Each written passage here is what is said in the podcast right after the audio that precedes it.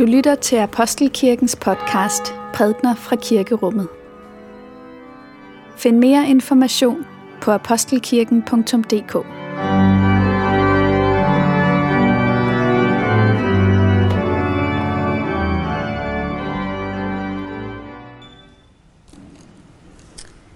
Jeg læser fra Markus evangeliet, kapitel 4, vers 1-20. Jesus gav sig igen til at undervise nede ved søen, og en meget stor skare flokkedes om ham, så han måtte gå ombord og sætte sig i en båd ude på søen, mens hele skaren stod på bredden inde på land. Og han lærte dem meget i lignelser, og i sin undervisning sagde han til dem, Hør her, en sædemand gik ud for at så, og da han såede, faldt noget på vejen, og fuglene kom og ud det op. Noget faldt på klippegrund, hvor der ikke var ret meget jord, og det kom straks op, fordi der kun var et tyndt lag jord. Og da solen kom højt på himlen, blev det svedet, og det visnede, fordi det ikke havde rod. Noget faldt mellem tisler, og tislerne voksede op og kvalte det, så det ikke gav udbytte. Men noget faldt i god jord og gav udbytte. Det voksede op og groede, og nåede bare 30 og nåede 60 og nåede 100 folk. Og han sagde, den der har ører at høre med, skal høre. Da han var blevet alene med sine ledsager og de tolv, spurgte de ham om lignelserne. Og han svarede dem, til jer er Guds riges hemmelighed givet, men til dem udenfor kommer alt i lignelser, for de skal se og se, men intet forstå. De skal høre og høre, men intet fatte, for at de ikke skal vende om og få tilgivelse. Og han sagde til dem, forstår I ikke denne lignelse? Hvordan skal I så kunne forstå de andre lignelser? Sædemanden så ordet. Med dem på vejen, hvor ordet sås, er det sådan, at når de har hørt det, kommer Satan straks og tager det ord bort, der er sået i dem. De, der bliver sået på klippegrund, er dem, der straks tager imod ordet med glæde, når de har hørt det, men de har ikke rod i sig, de holder kun ud en tid, så når der kommer trængsler eller forfølgelse på grund af ordet, falder de straks fra. Andre er dem, der bliver sået mellem tislerne. Det er dem, som har hørt ordet, men denne verdens bekymringer og rigdommens blændværk og lyst til alt muligt andet kommer til og kvæler ordet, så det ikke bærer frugt. Men de, der bliver sået i en god jord, det er dem, der hører ordet og tager imod det og bærer frugt 30 og 60 og 100 folk. Amen. Lad os bede sammen. Herre, lad dit ord blive til liv for vores tro. I faderens og søndens og helligåndens navn. Amen. Den, der har ører at høre med, skal høre, siger Jesus. Det er det, der er, hvad kan man sige, sammenfatningen på den lignelse om sædmanden, som vi netop har hørt. Den, der har ører, skal høre. Den, der har ører at høre med, skal høre. Se, når man øh, siger det, så kan man næsten synes, det er næsten lidt irriterende selvfølgeligt, det som Jesus siger her. Man kan ikke sige det modsatte meningsfyldt.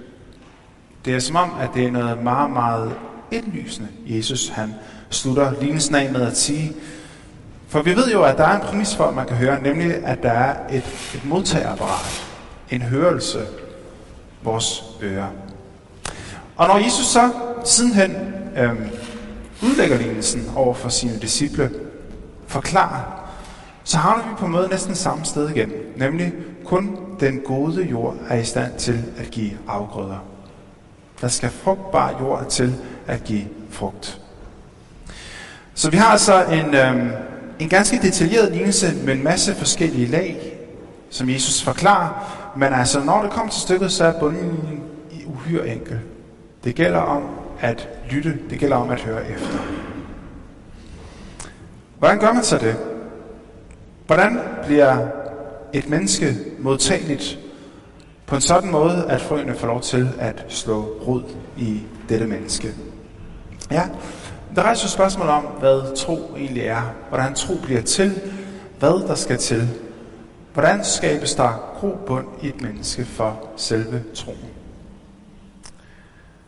Jeg ved, nogle af jer både her i kirkerummet og også derhjemme, har de seneste par uger fulgt med på, mens kirkedøren er lukket, vores platform, Facebook-platform, hvor der hver aften klokken halv ni bliver øhm, formidlet en historie.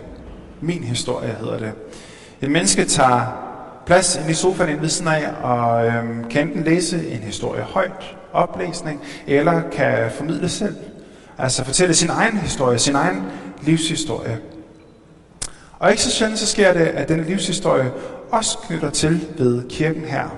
Hvad er vejen hen til kirken her? Og denne livshistorie også bliver en art troshistorie. Det er historien om, hvordan at det starter som regel meget, meget småt, sårbart, så vokser det til. Men når man lytter til de her forskellige historier, så bliver det også klart, at for nogen der er det sket ganske fornyeligt, for andre er det noget, der ligger mange år tilbage. Nogen kan beskrive hele processen som noget, der havde et meget klart defineret starttidspunkt, et omvendelsesøjeblik. For andre, ja, der er der måske mere oplevelsen af, at man er, man er blevet draget. Der er et eller andet, der er kaldt på en, og sådan har det egentlig været i lang tid. Og så en dag, så begynder man at gå i retning af det.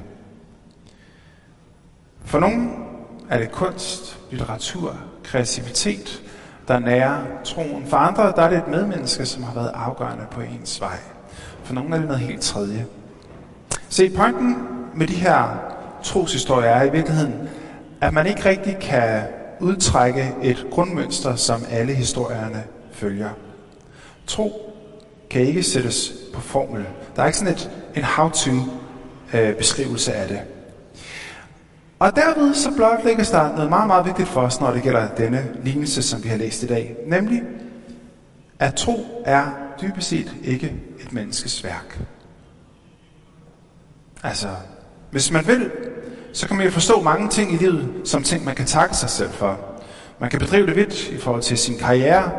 Der er fremgang, man kan opleve i livet, og man kan klappe sig selv på skulderen og mene, man har gjort en indsats. Troen er anderledes. Troen er ikke noget, man kan takke sig selv for. Troen er ikke noget, man tilkæmper sig. Troen er ikke noget, man erobrer her i livet. Troen er noget, man får givet. Martin Luther, den store reformator, øh, var jo meget optaget af ordet. Det var jo den store reformation om, at ordet skulle ud til folk. Det skulle ud og gøre gavn. Det skulle øh, forkyndes med engagement. Det skulle forkyndes på modersmålet, så folk, folket kunne modtage det.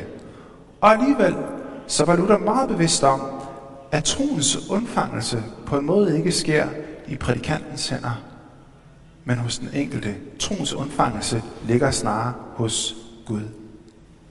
Luther han siger på et tidspunkt sådan her, vi skal prædike Guds ord, ja, men det skal få lov til at gøre sin virkning alene. Hvorfor? Fordi jeg kan ikke, hvad kan man sige, øh, mit øh, menneskers hjerte ligger ikke i min magt af de ord, han bruger. Jeg kan komme til øret, men derefter har jeg ingen adgang. Og det er dette, som er så vigtigt. Tro er ikke noget, der kommer af, at man øh, stopper en masse viden ned i folk, eller indprinter en masse info i folks bevidsthed, eller at man sådan alene intellektuelt ligesom sætter sig ned og gør op, at der, hmm, der er flere ting, der taler for, at det giver mening at tro, end ting, der taler imod. Tro er ikke resultatet af en målrettet indsats hos et menneske, men tro er snarere dette et resultat af en art befrugtning. At man åbner sig, og så sker der noget. At Guds ånd rør ved en. Tro er ikke en dyd. Tro er en berøring, der kommer udefra. Tro er en gave. Et lille mirakel, som Gud står bag. Og det betyder, at oplever vi, at troen er en del af vores liv, så har vi enormt meget at være taknemmelige for. Så kan man selvfølgelig spørge, hvis det er en gave, hvorfor er det så, at der til synligheden er en vis skævvridning i, hvordan den fordeles, denne gave? Hvorfor har troen til synlædende nogle bedre vækstbetingelser hos nogle frem for hos andre? Måske du selv har prøvet, eller har stået over for et menneske, som har sagt til dig, prøv at høre, jeg forsøger virkelig, men det fungerer ikke for mig. Jeg kan ikke tro. Jeg, jeg har prøvet, jeg har prøvet at give mig selv hen, og så videre. Men jeg må konstatere, at, at det kan jeg ikke. Måske ville man kunne lave egentlig endnu en ny serie inden for sofaen med folk, som vidner om nederlag, når det gælder tro. Om hvordan at man har gjort sig erfaringer med, at man måtte opgive. At øh, overgangen fra barnetroen til voksentroen viste sig for vanskelig. At der var så store skuffelser i ens liv, at man aldrig rigtig kom sig over det. At livskriser blev til troskriser. Hvorfor er der så forskellig grobund for dette at tro som menneske? Lidelsen konstaterer, at sådan er det, og det kan der være forskellige grunde til også. For det første, at der er en destruktiv kraft til i verden, som forsøger at berøve os det, som Gud har at give. For det andet, at modgang kan knække. At man kan møde så meget modgang, at man ikke kan overgå at stå kampen længere. Eller at et menneske bare blive betaget af rigdom, af storhed, af magt, forførelsen. Der er der frø, som falder i jorden, men denne jord er ikke modtagelig. Den formår ikke at øh, give det, som skal til for, at, øh, at der kan slås rod. Lignelsen fortæller dog, og det skal vi mærke os, at sædmanden går ikke rundt og fordeler sæden alt efter modtagelighedsgraden her. Sædmanden sår også der, hvor han ikke kan forvente at høste. Sæden kastes jævnt ud, også på vejen, på klipperen, blandt tisler og i den gode jord. Det er ikke afmålt af forventning om, hvilket afkast det kan give, men snarere som et udtryk for, at han ønsker sædmanden, vores far i himlen, at drage os til sig hele tiden. Og der må vi leve i tillid til, at Gud ikke er af den, der, hvad kan man sige, kaster sæden ud, men også er den, som formår at gøre værker, underværker under overfladen. At han er den, som kan komme længere end øret, som Luther han skrev det. Den, som har magt over vores hjerter, og også kan berøre os. Og at vi, også den, som måtte have opgivet troen, ikke er opgivet af Gud. Derimod er Gud, han er den, som formår at skabe en frugtbar jord ud af den udpinte jord er os. Lov og tak og evig ære være dig, vor Gud, Far, Søn og Helligånd, du som var, er og bliver en sand treenig Gud. Højlået fra første begyndelse, nu og i al evighed. Amen.